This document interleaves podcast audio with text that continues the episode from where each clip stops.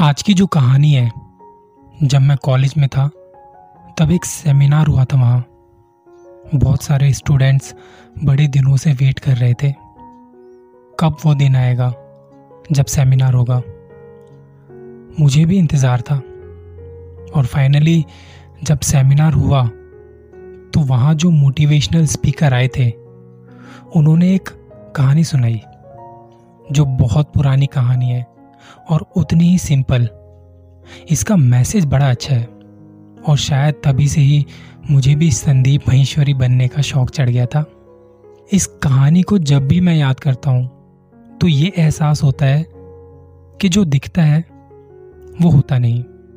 और जो होता है, वो दिखता नहीं। बहुत पुरानी बात है। एक गाँव था। उस गाँव के मेन दरवाजे के बाहर हर पूरन मासी यानी कि फुल मून नाइट को एक बहुत भयंकर राक्षस आया करता था, जो आकर गाँव वालों को ये चुनौती देता कि आप अपना सबसे ताकतवर लड़का मुझसे युद्ध करने के लिए भेजो, नहीं तो मैं सारे गाँव को तबाह कर दूँगा। हर पूरनमासी को इस राक्षस का वहाँ आना काफ़ी सालों से चलता आ रहा था। जैसे ही पूरनमासी नज़दीक आती सभी गाँव वाले डर जाते क्योंकि वो इस राक्षस से डरते थे। और आज तक जो भी इस राक्षस से लड़ा, वो कभी जीता नहीं। इतने सालों से ये चलता आ रहा था। मानो के बलिदान देने की ये प्रथा वहाँ पे बन चुकी थी। गाँव वाले इतने सहमे हुए थे कि गाँव वाले कभी हिम्मत नहीं कर पाते थे कि कोई इसका डटकर सामना कर सके। मुकाबला तो दूर की बात। गाँव वाले मन ही मन हार मान चुके थे और जो इंसान मन में हार मान ले, उसका रियलिटी में जीत पाना बड़ा मुश्किल हो जाता है। जो भी नौजवान लड़ने निकलता, उसे लगता कि आज वो बलि का बकरा बनने जा रहा है। ऐसे ही एक पूरनमासी की रात आई। गाँव वाले डरे हुए और सहमे हुए थे। उन्हें डर था कि आज फिर से एक नौजवान मारा जाएगा। सारे गाँव वाले मेन दरवाजे के पास आके खड़े थे। बहुत भीड़ थी। ऐसे ही वहाँ से एक घुड़सवार निकल रहा था। इतनी भीड़ देखकर ये घुड़सवार घोड़े से उतरा और लोगों के पास गया। क्या बात है? इतनी भीड़ क्यों है यहाँ? गाँव के लोगों ने इस घुड़सवार को, जो दिखने में एक योद्धा लग रहा था, उसे अपनी सारी कहानी सुनाई। बताया कि आज फिर से एक बच्चे का बलिदान होगा। हम इस बात से बहुत दुखी हैं। इस घुड़सवार ने बड़ी ध्यान से इन सब की बात सुनी और सुनने के बाद गाँव वालों से कहा, अगर आप इजाज़त दें तो क्या आज मैं इस राक्षस से मुकाबला कर सकता हूँ? लोगों ने हैरान होते हुए बोला, जैसा आप कहें, हमारी तरफ़ से तो आपको पूरी इजाज़त है। अब ये योद्धा गाँव के मेन दरवाजे के बाहर इंतज़ार कर रहा है।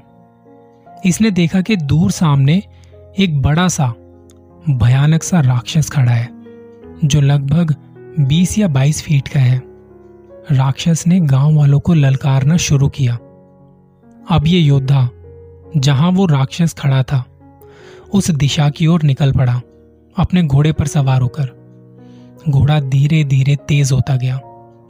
जैसे जैसे योद्धा उसके नज़दीक पहुँचता है तो उसने एक बड़ी ही दिलचस्प चीज़ देखी। जैसे जैसे ये उसकी तरफ़ बढ़ता गया, वैसे वैसे उस राक्षस की हाइट कम होती गई। योद्धा आधा सफ़र पार कर चुका था। उस राक्षस की हाइट भी अब आधी रह गई थी।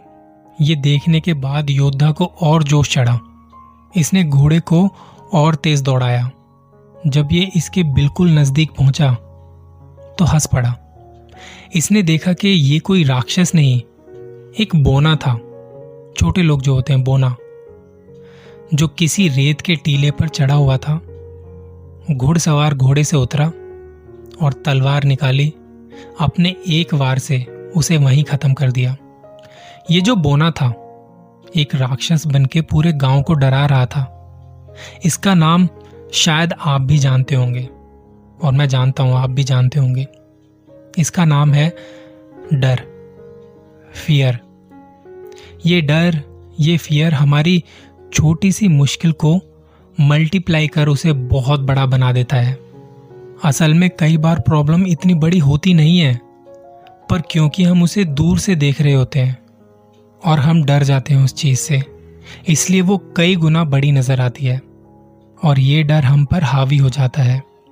हमारे सोचने, समझने की शक्ति जो है उसे ब्लॉक कर देता है। इस एक कहानी से बहुत कुछ सीखने को मिलता है। मुश्किलों से भागे मत। इस योद्धा की तरह मुश्किलों से डटकर सामना करें। और हम ये पाएँगे कि जैसे जैसे हम अपने कदम, अपनी मंजिल की तरफ़ बढ़ाएँगे, उन तमाम मुश्किलों को जो हमें राक्षस जैसी नज़र आ रही हैं, उसे उतना ही छोटा पाएँगे, जिसका शायद मुकाबला भी आसानी से कर सकते हैं। और हम जीत सकते हैं। कुछ बहुत ही प्रेरणादायक लाइन जो मैंने कहीं पढ़ी थी और इस कहानी को पूरा करती हैं। नज़रें मिलाना सीखो तुम हकीकत से। क्यों डरते हो ज़िंदगी की मुसीबत से? इससे पहले कि इस डर के साय में लाश बन जाऊँ। कोशिश करूँगा मुसीबतों से लड़ूं और कुछ खास कर जाऊँ। आपको ये कहानी कैसी लगी? प्लीज़ ज़रूर बताइएगा और इसे शेयर ज़रूर कीजिएगा। हो सकता है किसी की लाइफ में इस कहानी की बहुत ज़्यादा वैल्यू हो और कुछ सीख के जाए। Thank you so much